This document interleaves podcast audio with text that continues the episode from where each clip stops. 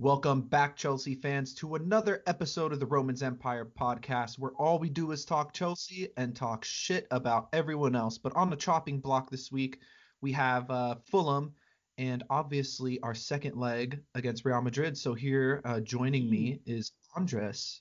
Andres, how you doing, man? How's your weekend? Feeling good? I'm back. I'm not not ready to go back into work, Yeah. but I'm back. Are you uh are you slowly weaning yourself uh, off the tequila addiction from your Mexico trip, or Oh no, I'm, I'm it's it's a cold hard stop. I I need to I need to lose the weight I just put on, man. It was endless drinking and eating and the pants were feeling tight at the end of that week, so yeah, man, you gotta you gotta make sure you look good for when I uh for when I come up to Houston in two weeks. yeah, two week two week fast. We'll see how Two this goes. weeks two weeks until our first live podcast, Yeah. where all three of us will be in the same room and in the same place at the same time. A, a Romans Empire first. That would be great. Well, um, so obviously, Andres, we we, we beat Fulham 2 0 this week. It was a huge result in terms of uh, the final four pu- or the top four push. Um, so I'll just go through the starting 11 really quick. Uh, we had um, Eduardo Mendy in goal, uh, Christensen, Silva, Zouma as the back three, uh, Christensen playing on the left, um, excuse me, on the right, uh, Reece James and um, Ben Chilwell playing as our wingbacks with, uh, I like this nickname you put in here, Andres, Gilmount. I think this one can stick. Uh, Listen, every time we have a double pivot, we are required to give a nickname. This is all I got. Gil- Gilmount. What Yeah. about what about uh yeah, no, that doesn't make sense. I, I was trying to think of Mount first, but I can't think of anything. Uh Ziyech Havertz and Werner up top. So I mean, obviously Andres, I think the big talking point here is Billy Gilmour's inclusion in the side. So um, I thought he held his own pretty well. Obviously, he started the game out um, a little shaky in terms of his passing. Some of his positioning was suspect to start, but as the game grew on, I thought I, I thought he actually looked pretty good. Um, what, what did you take away from it? Uh, yeah, I think, I mean, for a guy that hasn't played very much, he he looked all right. He had to warm up to the game, like you said. So I, I didn't have too many complaints on, on his game. I also thought he was, it was a little bit different in this match. The way that the lineup looked, it seemed like he was a little bit more isolated. Uh, it, it felt like Mount was pushing a little bit higher to be level with Ziyech, and then in front of them was Werner and Havertz. So maybe it was just the fact that Fulham was giving us so much space that that Mount had a more of a license to go forward and and left Gilmour a little bit more alone in that central space. But I thought he did just fine. For again, for a guy that hasn't played in who knows how long, I, I was very pleased. What about uh, the physical side of the game? I thought, especially in the beginning, uh, when Fulham had that maximum energy to start the match, um, I thought he looked like he got pushed off the ball a little too easily. Um, and then obviously, I, th- I think just the pace of the game kind of overwhelmed him. To be honest with you, Andres, this was um, it was kind of surprising um, because we haven't seen Billy much under Tuchel. Like we know Tuchel likes the kid, we know he thinks highly of him, and he kept him around the squad for a reason. But I felt like this was kind of a start, not necessarily out of nowhere because of our squad depth, but he kind of bap- kind of a baptism by fire, no? Uh, well, I think we're at a point in the season, especially with Madrid midweek, that everyone's going to have to contribute. I, for example, expected maybe a Marcos Alonso to get some minutes in this match as well. Uh, Jorginho and Kanté probably both getting rested. Kovacic as well. So again, Kovacic not 100%. Maybe you don't risk him against the Fulham when you're Mhm. probably intending for him to play against Madrid. Kanté also had just come back from from a little knock. So I think we're going to be seeing a lot more rotation. I mean, even Azpi got a break in this match. Uh, so for me, I I think that yeah, sure, it came out of nowhere, but it's going to be a a time where these players that are kind of a quote unquote forgotten name is are going to get to to play some key minutes in a very important part of the season at that. So I, I think that yeah, sure, it came out of nowhere, but I mean, when you don't play that much, I think that he did the best of his ability. I don't know. I don't think physicality is lacking. I think it's more game pace And like Yeah. you said, Fulham tried to catch us asleep at the beginning of the match, but I mean, we scored what in the 10th minute, and then Yeah. the game was was pretty much coast mode after that. So Mhm. I, I didn't think much of it. I mean, we got a question in from Leonard Cohen. We kind of already answered it, so I'm going to add a little to it. But he asks, I got to put on my my uh, my reading voice for this one, uh, just because Sam started that tradition. Dear Pod, Billy Gilmour had his first start in the Premier League today for Thomas Tuchel's Chelsea against London's oldest professional football club, Fulham FC, founded in 1879. very uh very nice to throw that in there. What are the pod's verdicts on Billy's performance? And Andres, this is what I want to kind of add to it. Um, I don't know what the second part of this question is. It says and Balbo. I don't know what that is. I'm I'm guessing Leonard that's a typo. But Andres, I want to look at his performance in isolation specifically. I don't want to say next to Mason Mount, but let's say in front of Mason Mount, because that's kind of what it looked like today. Um, are you okay seeing that in the future? The the double this double pivot. I don't know if you want to call it a pivot, more like a straight right, line. right. Uh, Yeah. Let's see. I'd say I'm willing. I'm willing for it. I think. I think we oppositions like these where they're gonna drop back. I, I don't see the issue. I think I've mentioned it before, where I believe that Mount, uh, not Mount, excuse me, Billy has this nice ability of looking forward first for a pass. So while your Jorginho and your Kovacic may may do this whole tempo style of passing. I think Billy can can kind of go straight up the middle and find a good through ball. And so for me against these sides that truly are just going to defend against us, I'm okay with it, especially when you have such a stout back line such as Christensen, Silva, and Zouma. I mean, if quote if Billy's quote unquote lacking the mm-hmm. physicality, he's he's well protected. And, and in terms of Mount, again, we we preach about him being in the in the double pivot a lot, and I'll I'll save my full thoughts. But when when you have a player like Gilmour that's gonna be looking to make the pass forward, that allows Mount to do his best work, which is kind of driving at the box. So yeah, I'm fully okay with this being a pivot again. And I mean they're both young, so who knows? This could be a pivot we see in the you know in the future for a, a long time. Um, I didn't really see any other surprises in the team besides Billy Gilmour. Um, I mean, I guess you could maybe talk about Kai Havertz a little bit, but I want to get to that a little later. Andres, I want to stick more to the formation though. Um, I kind of alluded to it. So you had Billy and Mason Mount in there. Some called it a double pivot. I called it a straight line jokingly, but that's honestly what it looked like in possession. So um, it did kind of look like a, and this is kind of weird, a 3-3-2-2 where um, you had your three center backs, Billy playing in between basically just the wing backs. Um, and then, you know, you have a Mason Mount and Ziyech playing as eights.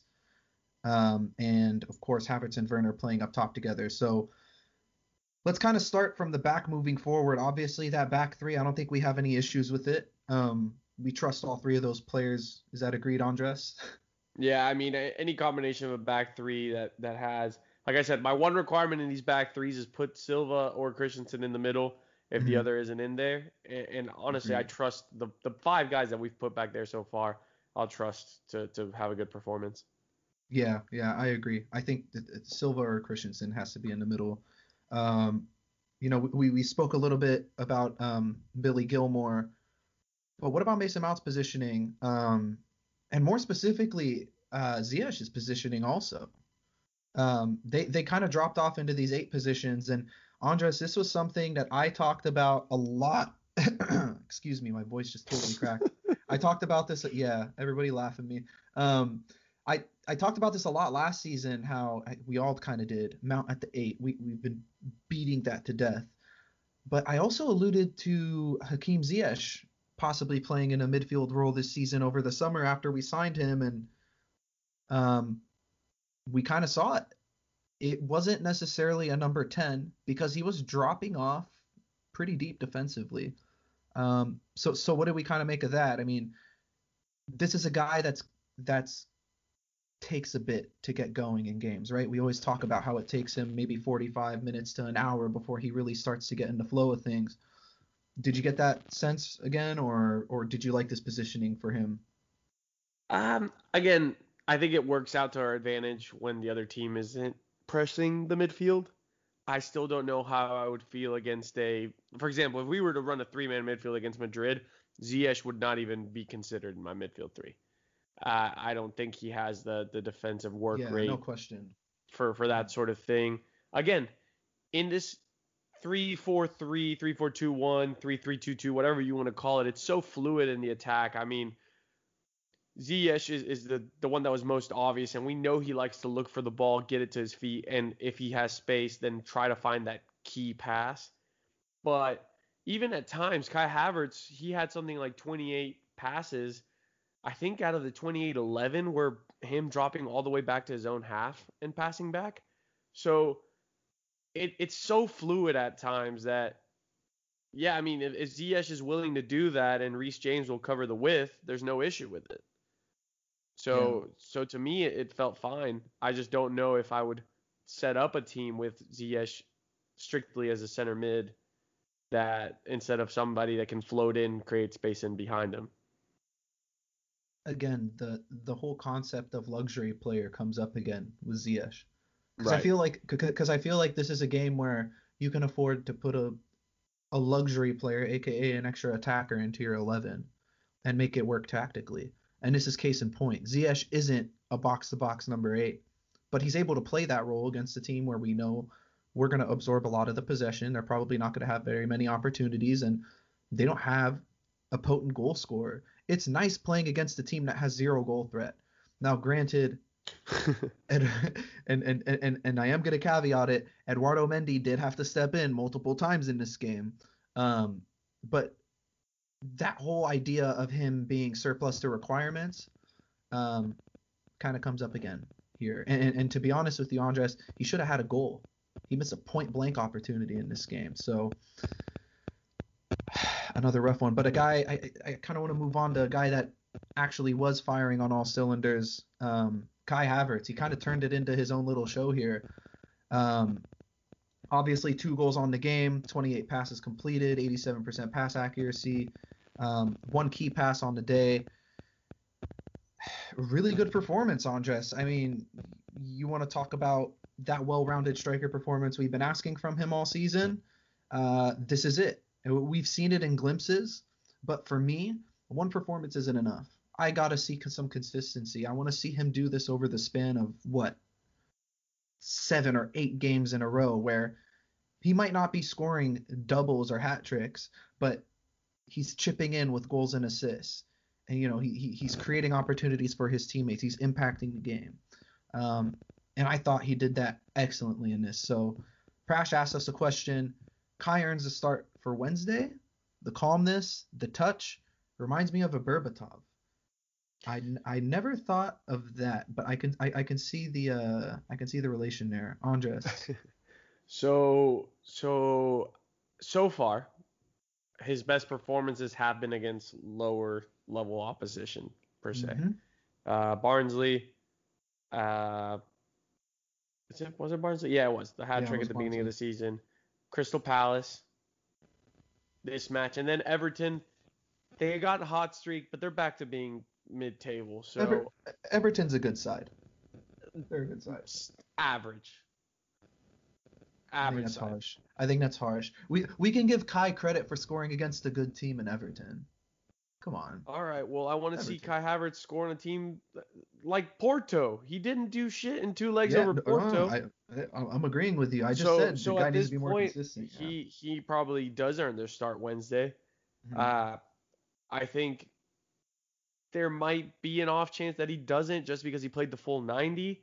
But then mm-hmm. again, you do you really want to pull the striker that's got two goals so far when he's on the verge of a hat trick? Like uh, that seems a little rude. and and Tammy did get to come on anyway, so he didn't even finish as a striker in this match. But I think he's earned it. I think again, it'd be nice to have a forward have back-to-back good matches, and Werner's not going to get the start as the front man again against Madrid. I mean, that I didn't get to speak speak on it because I was away, but that miss is a bad miss. So you probably keep him as a outside 10 to do what he did in this match, which was do the dirty work and then slot in the striker and and just terrorize the def- the Madrid defense with his speed, not so much his goal threat. So, yeah, I think Havertz deserves to start Wednesday. Um, let's talk about that goal, the first goal specifically. That Mason Mount touch, man. Oh my goodness, that that touch mm-hmm. is, is very Mm. underrated. Very underrated. That's like a, you know I would think hard- it's the equivalent of a basket, like overhead basket catch in the NFL, where the ball from I believe it was Thiago Silva was very high and over his shoulder. Mount is like contortionist move to to bend over backwards to look at this ball, brings it down dead, waits for the overlap, and he finally plays a through ball that splits the defense. He can actually do it. It's so nice. He can actually do it. Good lord. Um, Never does. dude, I think I think that technique trapping for. I mean, me and you have both played, but for those that haven't played, or those that don't have like very, or even half decent touch, it's impo- it's almost impossible to control the ball coming over your shoulder like that on a full sprint with one touch, right? He basically killed the ball. It was played over the top by who? Was it Thiago Silva? I think it was. Yes, yes, yes. Um, yeah, yeah, it was Thiago Silva who played that ball over the top, and and and mind you, very similar build up to this goal as the uh, as the goal uh, against Real Madrid for with Pulisic, where Rudiger chipped it into him and and he did you know the dirty work and scored. So that touch was just ridiculous. That technique is ridiculous, and I think Prash actually is onto something here. He is uh, uh, uh, uh, in, not Prash, excuse me. I think Mason Mount is onto something here in terms of playing at um, at that pivot position. I mean, this is something that I really want to see him continue in. So to continue on with the theme of the letter reading voices, Leonard Cohen graciously asked us another question. He asks, "Dear Pod, Mason Mount is a versatile footballer who plays the game with blithesomeness." wow. And it could be argued is the poster boy for Chelsea Football Club. Is the best playing position one of two number 10s behind a lone striker in a 3-4-2-1? Blithesomeness. What a what a word, man. I'm gonna Google that quick. Andres, you want to touch on that while I Google this? Uh, yeah. So we've spoken about Mason Mount and where we think he should play multiple times. I think in this system, depending on where who you play, like like, when we play a higher level opposition, you want Mason Mount in that front three for his his relentless pressing because in this formation we're supposed to be defending from the front and and that energy and, and his engine come in very handy to to make these this opposition and the back lines make mistakes and clear the ball and, and then it's it's part of what makes Jorginho and Kanté look so good in the system. They just clean up because these guys are forced into bad positions. Now, in a game like this where you know these uh, the other team is probably not playing through to a midfield and they're just looking for a long ball and, and catching you off here and there, maybe it's not necessary to to have Mount's energy there, but further back on the pitch. I think we all agree that come next season, should we see a different system where there's more midfielders, maybe a 4-3-3, Mason Mount should be part of that middle three. But in this system, I still against tougher opposition, I want Mason Mount in the front three, not in the middle. It's it's kind of it's kind of tricky because I feel like when Mount isn't playing in that pivot and we do struggle from an attacking sense, we always complain that there's no goal scoring threat from the pivot position.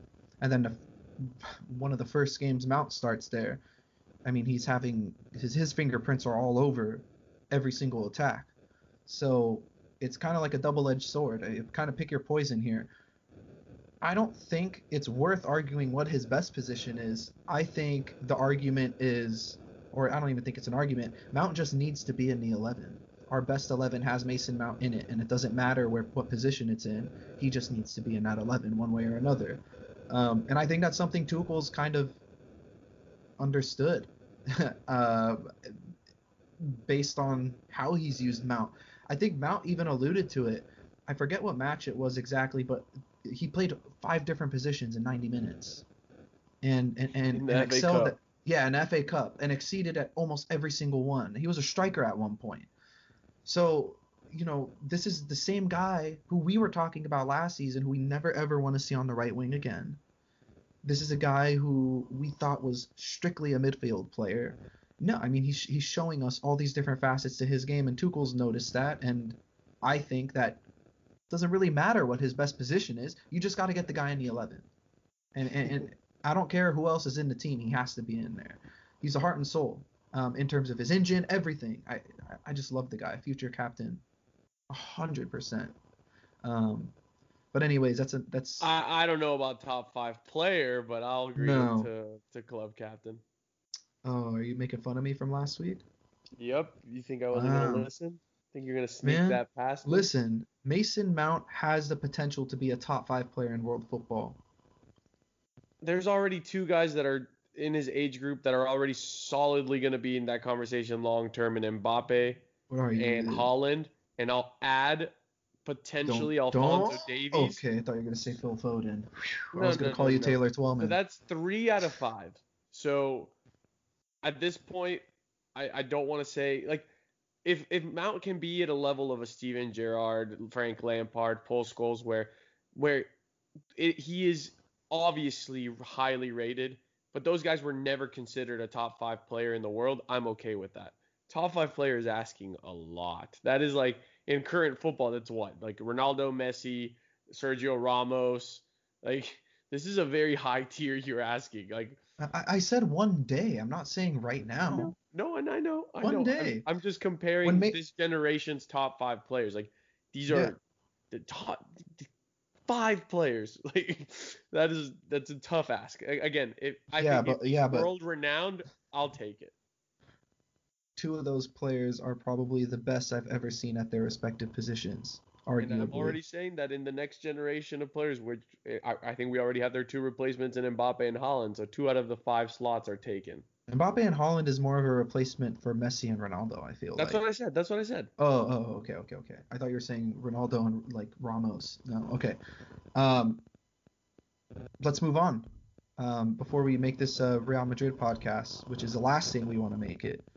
Uh, we'll get to them a little later though. We're gonna talk a lot of shit. Edward Mendy, Andres. Um, he was huge in this game. Um, I alluded to it earlier. Uh, Fulham's not a very good side. They don't have very much goal threat, but that did not mean that Edward Mendy didn't have anything to do. Um, Ron asked the question uh, while most of the praise today will go to Mount and the German tag team, a lot of love needs to go to Eduardo Menderosa's way. Some of those saves were amazing. And uh, Ron, just to kind of add to his question, he made three key saves, so obviously he was huge. That could have been a match decider if three of those goals go in. It's a 3 2 Fulham dub. So, Andres, do we give enough credit to Eduard? I almost said Eduardo Menderosa. Edward Mendy?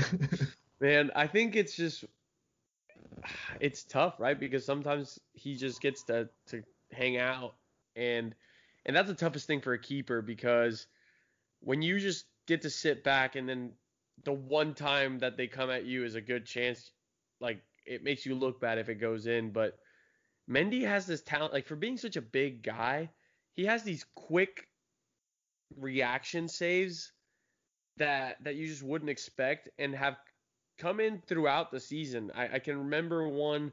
I can't. I can't remember who it was against. I think it might have been Spurs, where he palmed it away after it had like a last second deflection, and and little things like that just just add on. And it, it at first you may think, oh, that was just a a lucky reaction, but when they keep happening, I think in this game there was a a ball that went through traffic where he was going one way and last second jumped the other way to Mhm. stop it. It So got- it, it deflected off Reece James. yeah, so Yeah. those those are not easy. Uh, I mean, shots are are coming at you sometimes at 50 miles an hour, maybe 12. Let, let's it's a range of maybe six to 18 yards away from you, hmm. mostly you would say. So that those are still very hard saves to make, and for him to have three, all three saves today be like diving saves and and important ones as well, is huge. I mean, we we talk about our team still kind of having you know, those games where we get scored on once and then maybe we shut down. If Mendy doesn't make those blocks, we we could have seen a, an energized Fulham, you know, come in late. So yeah, he was extremely important. I don't know. I'm assuming Havertz got the man of the match, but so, if it wasn't Havertz, it could have been Mendy. It's, yeah, yeah, I think so too. If it's a one 0 it's definitely Mendy. Havertz doesn't get a double. Right. Um, I I I think people need to put more respect on Edward Mendy's name, dude. I think it's that simple. We see a lot of the rumors about you know going after Donnarumma and then possibly looking at other goalkeeping options because Edward Mendy is not a long-term solution. The guy's 28 years old. If you're a goalkeeper, you could stay at the top through what your mid 30s. You can get at least five years to seven years out of it, out of Edward Mendy. No, the guy is the, the guy looks like he has the athleticism to to last you know the test of time or father time, right? And and, and another thing, has he not been good enough for us? I understand all these other goalkeepers like if a goalkeeper like Donnarumma goes on the market, you got to make a push for him. But there comes a certain point where you have to assess your squad and be like, do we really need to make this move happen? Are there other areas that definitely need upgrading first? And the answer is yes, clearly. Goalkeeper is I, I don't think it's a trouble position for us anymore now that we have Edward Mendy there. As long as he's healthy, at least, I'm yeah, not had, I'm not concerned about that position it's a weird thing to say had we started the season with him. I mean, he's played yeah. five less matches than Ederson, mm. and, and, he's only two clean sheets behind him.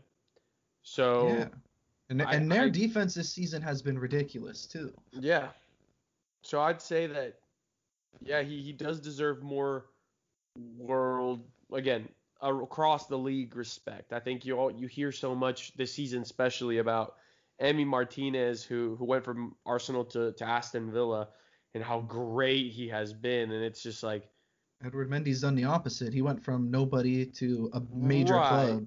Like yeah. really, we're not gonna talk about the fact that last season we were conceding goals left and right, and now we are second in the league for for clean sheets. Like that's a huge, huge turnaround.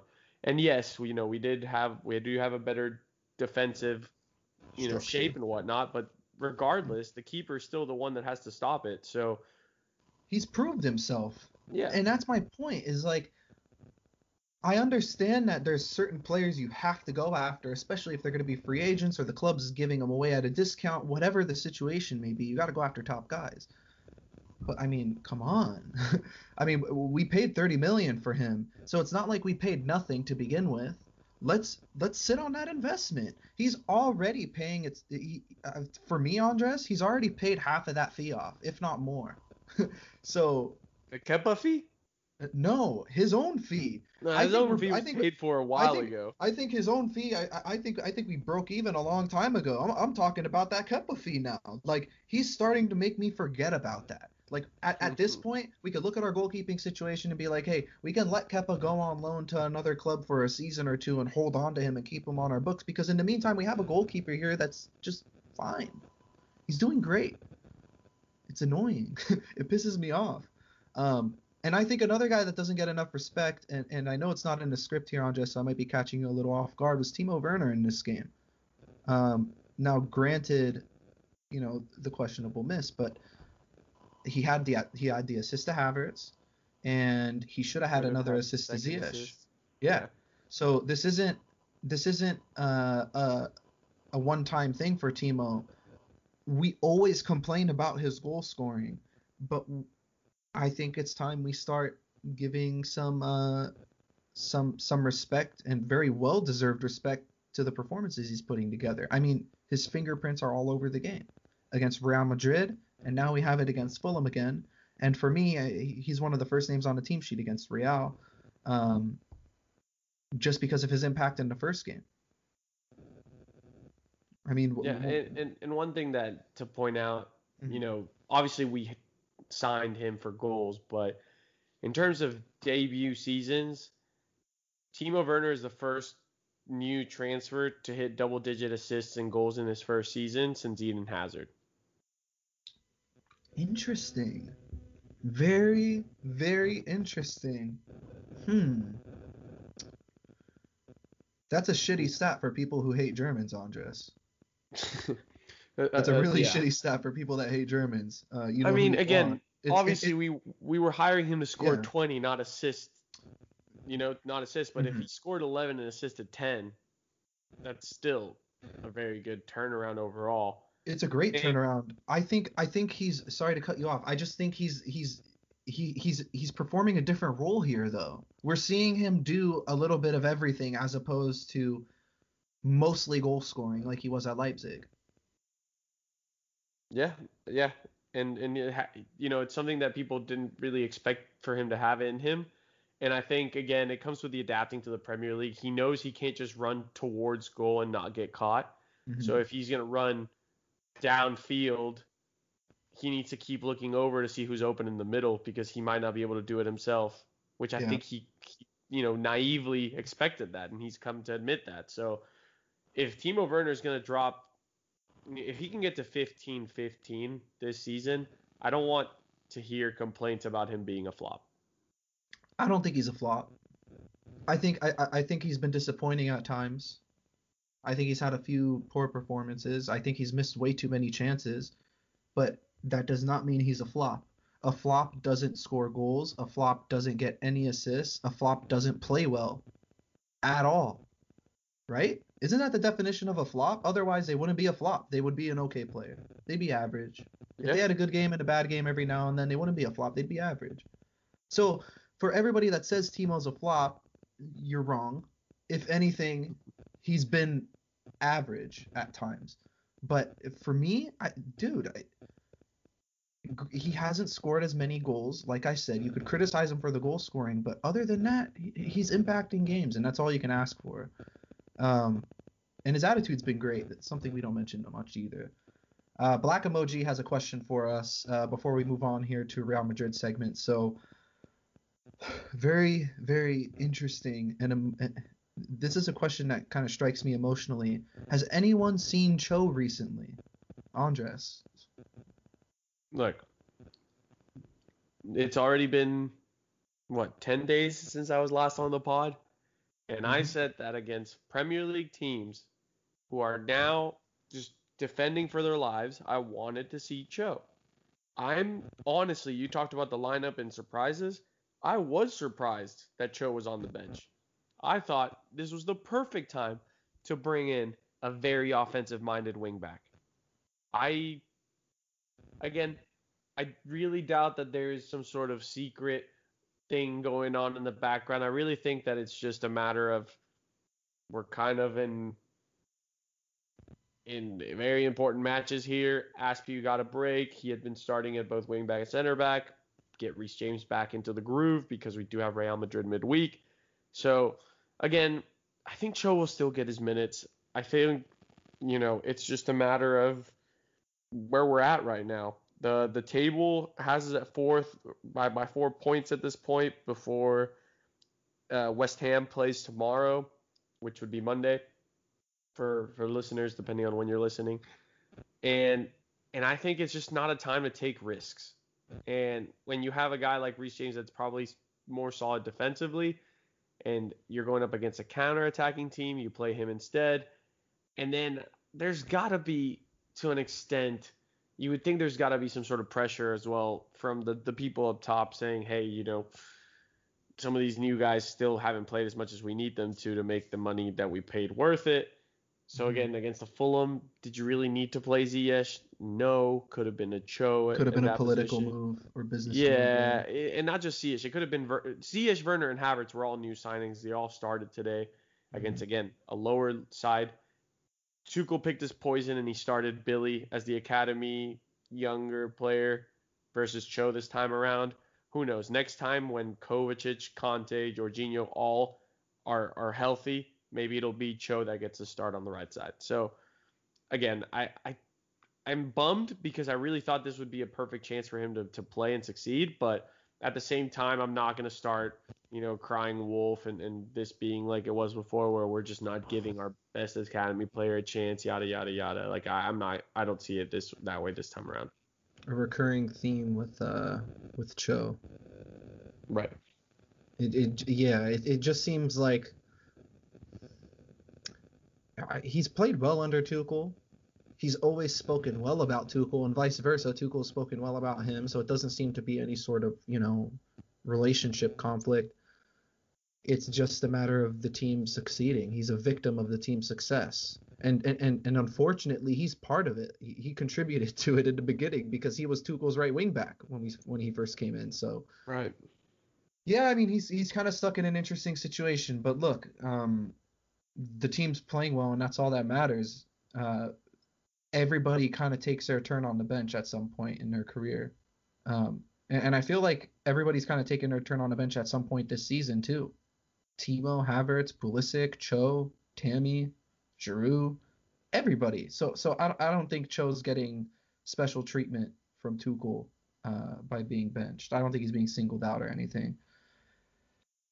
Andres, we are uh, recording on Sunday night, so that makes it what 72 hours before one of Oof. the biggest matches uh, In club history. in club history. Absolutely massive. You know Um, what's crazy? A buddy of mine who I'm pretty sure he's addicted to gambling. He says he's not. We'll see. But he messaged me today. What does that says, mean? We'll see. We You gonna take him somewhere? No no. Well, once he loses big, maybe he'll stop. The thing is, he's good at it. But the point is, he messaged me saying Chelsea's actually the Vegas favorites for this match. Hmm. And that actually made me really nervous because I've really liked The just underdogs. being I like being the underdog. I like being told that we're not good enough. Like Mm-hmm. something about that just makes me so much more proud of this team. So then being told that, oh yeah, Chelsea's supposed to beat Madrid. I don't know what the money line is. I don't know any of that. But I like it better when it's like, oh, you thought you were gonna beat us, huh? And we just keep fighting and and and it's gonna be a tough game. It's gonna be a tough game. So for them to say that we're the favorites, I'm like, come on, Vegas, switch it back. I like it better the other way around. Yeah, I think I'm nervous. I'm really nervous. Not not not because of the favorite thing, just in general. These these kind of matches, deep down in my heart, I I want to watch, but at the same time, I find myself while I'm watching these matches, I'm like, why the fuck am I even a football fan to begin with, man? What what did I get myself into? This is gonna be one of those games that that if it goes well, it's gonna shave five years off of my life. If it goes poorly, it's gonna shave five years off of my life. Um, so you know, it, I'm just I'm just nervous. But anyways, in case you've been living under a rock, it's it's one one. Um, Chelsea are ahead technically on away goals. Uh, we scored at the Alfredo Di Stefano Stadium. Um, new news coming not out. Not the Bernabeu, Not the Bernabeu, like I called which Son is out last week. under massive remodeling. That is specifically why I mentioned the Alfredo Di Stefano Stadium, um, which is where Real Madrid have been playing this entire COVID and during the Bernabeu remodeling. Yeah. Um, but but some news coming out this week uh, on the injury front, massive for us. Dani Carvajal's out for the season. The club announced. Um, obviously, that's their first choice starting right back. That's going to be massive. Tons of international experience, tons of experience in Champions League. He's a big game player. Um, interesting one. Marcelo uh, has civic duty.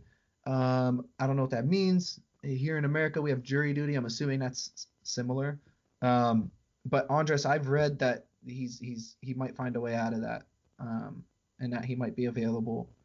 Um, Mendy is fit to play, so regardless, I don't even think it matters. I think Mendy is the one that starts. Right. Um, Marcelo was the one that we were we were really feasting on defensively. So uh, in the first leg, Sergio Ramos isn't 100%, um, but they're saying it's a doubt, but it's not a doubt. And Sergio Ramos is gonna it. play. No, he's gonna play, dude. Yeah, he'll be he- he's there. a he's a warrior. Um, this weekend Madrid did play. Uh, they rested um, Kroos and Modric. Obviously, those guys needed it after what Mason Mount did to them, and Kanté absolutely just spanked their bare asses. Um, but they played this weekend against Osasuna. They won 2 0. It wasn't a pretty game, Andres. I did uh, catch it. Um, Eder Militao and Casemiro scored the two goals. Uh, Rafa Varane came off with an injury at halftime, which I thought was interesting. That's something that can be huge. Even if Ramos comes back, they're still losing out on one of their starting center backs. Um, Nacho looked uncomfortable in the first leg. So, you know, if he's going to have to play the second leg, good luck. Um, so that's something to also keep your eye on. It, it hasn't been confirmed or denied whether he's going to play yet. So Ron wants to know what are your honest thoughts on our chances Wednesday? Andres, don't disappoint me. That's all I'm to say. I I mean, like you said, I'm nervous, and it's a big game, and it's it's okay. I mean, Madrid is there's a reason Madrid has 13 Champions League titles, and I don't think we'll see a naive Zidane tactical outing like last time around, where he just gave us tons and tons of space and didn't but change anything same, until halftime. Right, but at the yeah. same time, I don't think he has the the luxury to not kind of come out and and get something quick. Like we the way we defend can be just as demoralizing as if we were to score because it, it feels almost like a immovable object at times. So if they start trying to bomb bodies forward, we can catch them off and no Carvajal on the right side. Maybe Pulisic on the left has a little bit more freedom than than usual. I I mean, I think we can sneak by with a 1-0 win again. It's not going to be easy. I think we're going to be sweating a lot. This is this is going to give me 2012 Barcelona second leg vibes hardcore. Like I really think it's going to be a very very sweaty game for us Chelsea fans. But that doesn't mean that I don't think we can get through it. I think again, just like we barely beat Atletico in the first leg and then the second leg looked much more comfortable even when it didn't because we still didn't score that many goals. I think it'll mm-hmm. be kind of like that. And and again, it's one of those things where our the way we defend lures these other teams sometimes to make mistakes because of the frustration that builds. Mm-hmm. And it's mm-hmm. just a matter of us actually finishing the chances we create when we do frustrate them. Again, it's yeah. Madrid, and I'm not saying by any means they're a bunch of scrubs because they're not. Madrid loves the Champions League. They can be like 16th in La Liga, and I would still be nervous about a Champions League match against Madrid. So any knockout match against them. Yeah, yeah I I'm hoping for a one 0 I'll take the nil nil. I just oh dude, I will I will bite someone's arm off for that nil nil. Are you kidding me? I'll, I'll give up next year's salary for it. Honestly, like I want to win this match so bad, Andres. Um, but I want it to happen in a very certain way. Maybe maybe I'm being a little selfish. Um, I just want Hazard to finish the game. I want. Hazard to be healthy, finish the game, Chelsea go away on through to the Champions League, and Hazard stays healthy. Do I think that's gonna happen? Probably not. You know why, Andres? Because Hazard's gonna be working his ass off in this game, dude. Um, that's what I'm nervous about, honestly. When I say I'm nervous about, work off. It is a lot of ass to work. He ate a lot of cheeseburgers. Um, but dude, I th- this is Eden Hazard. I mean, this is this is the guy that just made Stamford Bridge his playground when he was here. I can't remember any bad performances uh, at Stamford Bridge um, from him, really. But it's not only that; it's the fact that he played against us in the first leg. He came on, he looked half decent. He played again against Osasuna. He looked half decent also. He came off around like the 70th minute or something. I can't remember, but uh, there was no injury or anything. It just you know tactical. But in the first leg, I felt comfortable because, like you said, defensively we frustrated Madrid. We weren't giving them any space. Benzema was receiving the ball with his back to goal every single time. In fact, that was the only way he could score a goal. Um, besides Benzema's shot from outside the box and Kroos's shot from outside the box, they didn't really have very many other opportunities. And I feel like our momentum in that game tailed off partly because of fatigue up front. Our front three was putting in a lot of effort in that first half, especially with their pressing. Um, they were making a lot of sprints and a lot, lot of long runs and Tuchel had to switch things up. And during that time, Madrid got a little stranglehold on the game. Hazard came in, and all of a sudden, we're on the back foot. That is the bogey in this game for us, Andres. It's it, it's it's going to be Hazard. If he shows up and if he plays well, he's going to give us a lot of trouble because naturally defenses pin back. You you you don't have a choice. You have to pin your defense back because you know he's beating your fullback in a 1v1 and you know he's going to be running up 1v1 against the center back. So that's what terrifies me. I keep thinking of Eden Hazard ripping through us and doing it at Stamford Bridge in a Champions League semifinal, a position that honestly we should have brought him to multiple times because he deserved it. I don't know. I don't know. I think I think we're fine. I think Vegas is spot on with us being the favorites. Um, I don't necessarily think it's going to be like the Atletico second leg though, where where they roll over. I think it's going to be much different. Zidane's going to be very aggressive with his lineup selection, and Madrid's players are going to be a lot more aggressive in their approach as well. In the first half of that first leg, it looked like they were pretty much sleepwalk. It it looked like they it, they were unrecognizable actually compared to the to how they played against Liverpool. Did you give us did you give a score prediction? Do you want to give one? I mean, I said What- 1-0. one zero.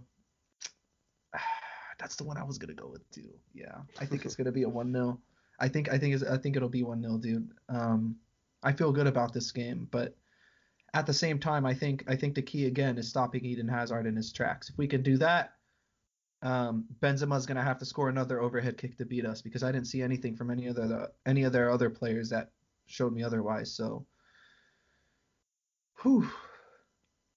A big week, Andres. Wednesday, we can either record the happiest podcast ever or the worst podcast ever. The saddest, Eh. I guess I should say. Not the worst. Mm, saddest. We've had sadder ones, but I think we'll be okay. What's sadder? We had to fire Frank Lampard. I mean, we uh, yeah. I mean, I, it was sad, but we did see it coming too. we at the lost. There was a point where we recorded after losing six nothing or something against Man City. Like we've had some, we've had some pretty bummed out podcasts. Yeah, I, I, have short-term memory, so, or I guess I should say selective memory. There you go. Yeah, yeah. I just like to wallow in my sorrow, you know? What, what do you want me to say? Um, that brings us to the end of the show, obviously. So um, if you're still listening, make sure you're following us on Twitter or Instagram. Uh, it's both at Romans Empire Pod. You could also email us, romansempirepod at gmail.com. We've had a few pen pals recently, and it's been great. Um, so uh, if you guys want to reach out, let us know how you became a Chelsea fan. Tell us a little bit about yourself, and uh, we'll mention you on the podcast which will be awesome. Um, so Andres, to uh, to our one 0 predictions, let's keep the blue flag flying high.